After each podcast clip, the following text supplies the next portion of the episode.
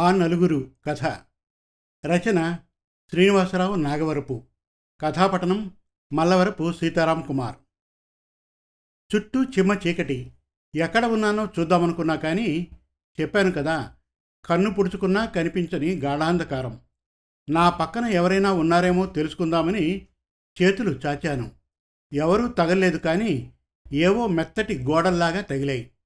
అంత చీకట్లో ఒంటరిగా ఉన్నా నాకు భయం కలగలేదు సరికదా? ఏదో వెచ్చటి భద్రతాభావం కలుగుతోంది. అంతలో ఎవరో నన్ను బలవంతంగా ముందుకు తోస్తున్నట్లు అనిపించింది.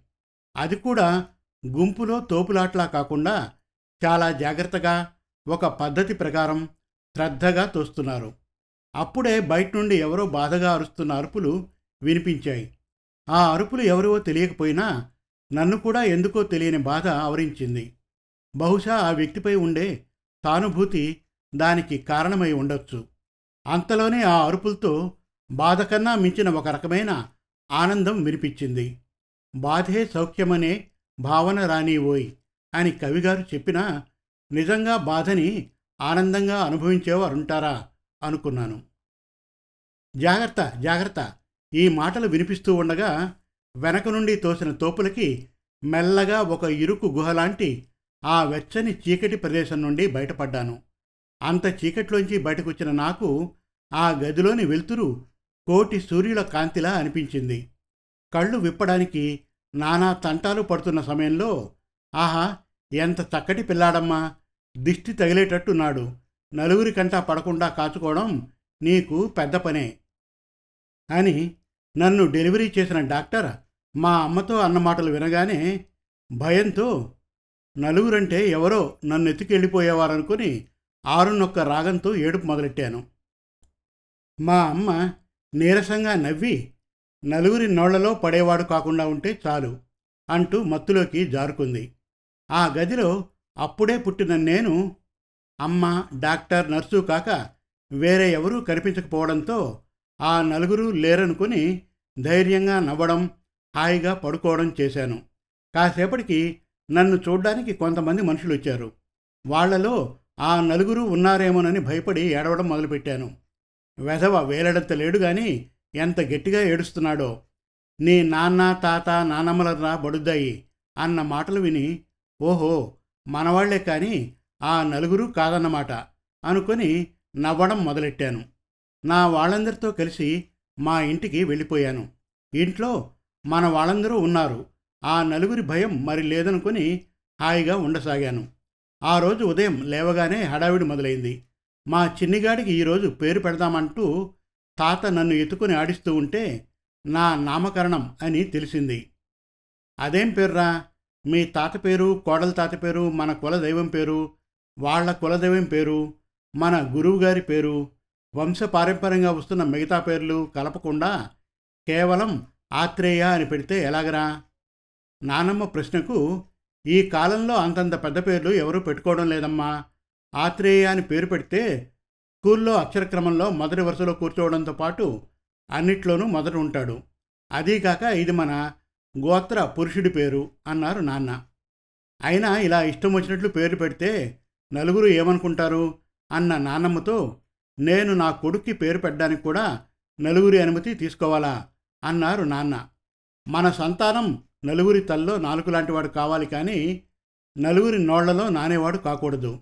నలుగురిలో బతికేటప్పుడు నలుగురితో నారాయణ కులంతో గోవింద అన్నట్లు ఉండాలి కానీ తాపట్టిన కుందేలికి మూడే కాళ్ళు అన్నట్లు ఉండకూడదురా అన్నది నానమ్మ. ఆ విధంగా నలుగురి భయానికి ఉత్త ఆత్రేయగా ఉండవలసిన నేను ఏ టు జెడ్ ఆత్రేయగా మారాను. ఏమిటి? పిల్లాడిని మామూలు కాన్వెంట్ స్కూల్లో చేరుస్తావా? ఇంటర్నేషనల్ స్కూల్లో చేర్చకపోతే నలుగురు ఏమనుకుంటారు? ఆరు నూరైనా నా మనవడు ఇంటర్నేషనల్ స్కూల్లో చదవాల్సిందే. తాత తీర్మానంతో పాటు నలుగురి భయంతో నేను ఇంటర్నేషనల్ స్కూల్లో చేరాను. మా స్నేహితులందరి పిల్లలు ఐఐటి ఎన్ఐటీలలో చదువుతున్నారు. నువ్వేం చేస్తావో నాకు తెలీదు. నా కొడుకు కూడా వాటిల్లోనే చదవాలి. లేదంటే నలుగురిలో తలెత్తుకోలేను. నాన్న చేసిన ఎమోషనల్ బ్లాక్మెయిల్తో ఇష్టం లేకున్నా కష్టపడి ఎన్ఐటీలో చదివాను. నా కిట్టి పార్టీ స్నేహితురాళ్ళందరి కోడళ్ళు అందమైన వాళ్ళు మందమైన ధన కనకాలతో వచ్చిన వాళ్ళు. నాకు అలాంటి కోడలే కావాలి. లేదంటే నలుగురిలో చులకనైపోతాను అన్న అమ్మ మాటలకు నలుగురికి తల వంచి ప్రేమను త్యాగం చేసి ప్రతిమను చేసుకున్నాను. ఏర్పాట్లు చాలా నాసిరకంగా ఉన్నాయి. పెళ్ళికొచ్చే నలుగురిలో తలెత్తుకోకుండా చేశారు మీ మామగారు. నాన్న మాటలతో కొంచెం బాధ కలిగినా ఆ నలుగురిని ఇప్పటికైనా చూడొచ్చనే కుతూహలం ఎక్కువైంది. పెళ్ళంతా అయిపోయింది కానీ ఆ నలుగురు కనపడలేదు. మీ నాన్న చేయించిన మీ తాత నాన్నమ్మల ఉత్తర క్రియల గురించి ఇప్పటికీ నలుగురు కథలు కథలుగా చెప్పుకుంటూ ఉంటారు. నువ్వు కూడా అంతకు తగ్గకుండా జరిపించాలి. లేదంటే నలుగురిలో నగుబాటు. పరామర్శించడానికి వచ్చిన ఒక స్వయం ప్రకటిత పెద్ద మనిషి మాటలతో నలుగురి భయం ఆ సందర్భంలో నాలో మళ్ళీ మొదలైంది. ఉద్యోగం ఎంత బాగా చేసినా చివరిలో ఏదో ఒక విజిలెన్స్ కేసులో ఇరుక్కొని రిటైర్ అయితే మొత్తం మంచి పేరు పోయి నలుగురిలో దోషిగా నిలబడాలి.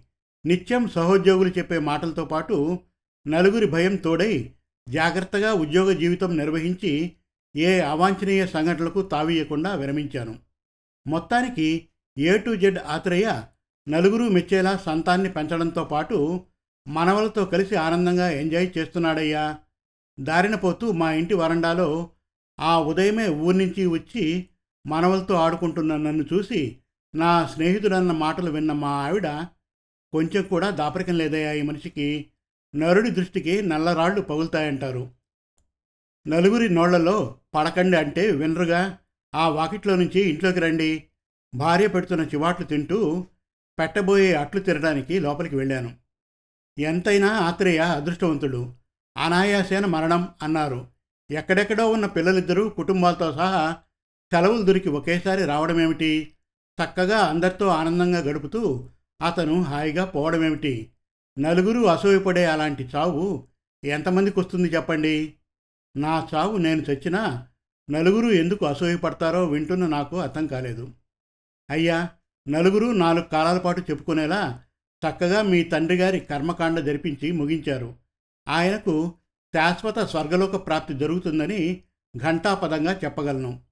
సంభావన బాగా ముట్టిన ఆనందంలో ఉన్న శాస్త్రి గారి మాటలతో భౌతిక జగత్తును విడిచిపెట్టి అగమ్య పయనం మొదలుపెట్టాను.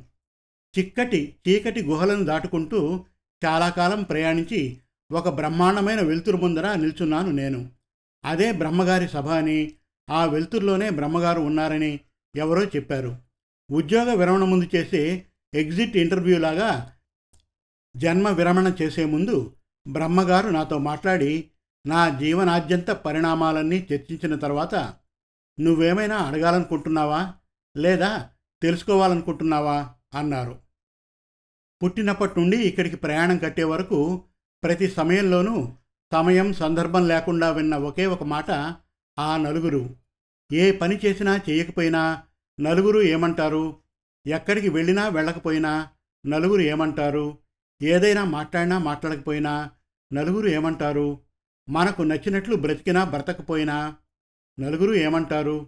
నలుగురిలోనూ మంచిగా మెసలుకోవాలి నలుగురికంటా పడరాదు. నలుగురి నోళ్ళలో నానకూడదు. ఇలా ఆ నలుగురంటే భయమో గౌరవమో తెలియని భావనతో జీవనయాత్ర ముగించాను.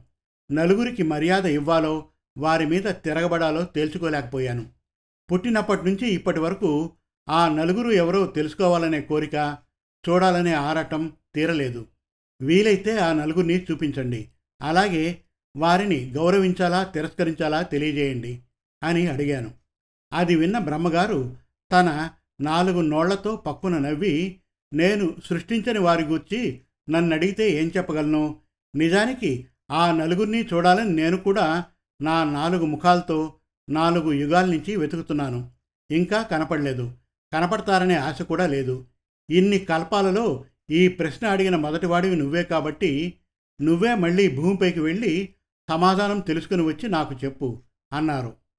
బ్రహ్మకే కనపడని ఆ బ్రహ్మ పదార్థానికి రాబోతున్న జన్మలోనైనా భయపడాలా వద్దా అని ఆలోచించే లోపలే మళ్ళీ వేగంగా తిరుగు ప్రయాణం చేసి మరో వెచ్చనైన చీకటి గుహలోకి ప్రవేశించాను. సమాప్తం. మరిన్ని చక్కటి తెలుగు కథల కోసం కవితల కోసం వెబ్ సిరీస్ కోసం మన Telugu Kathalu dot com visit చేయండి. Thank you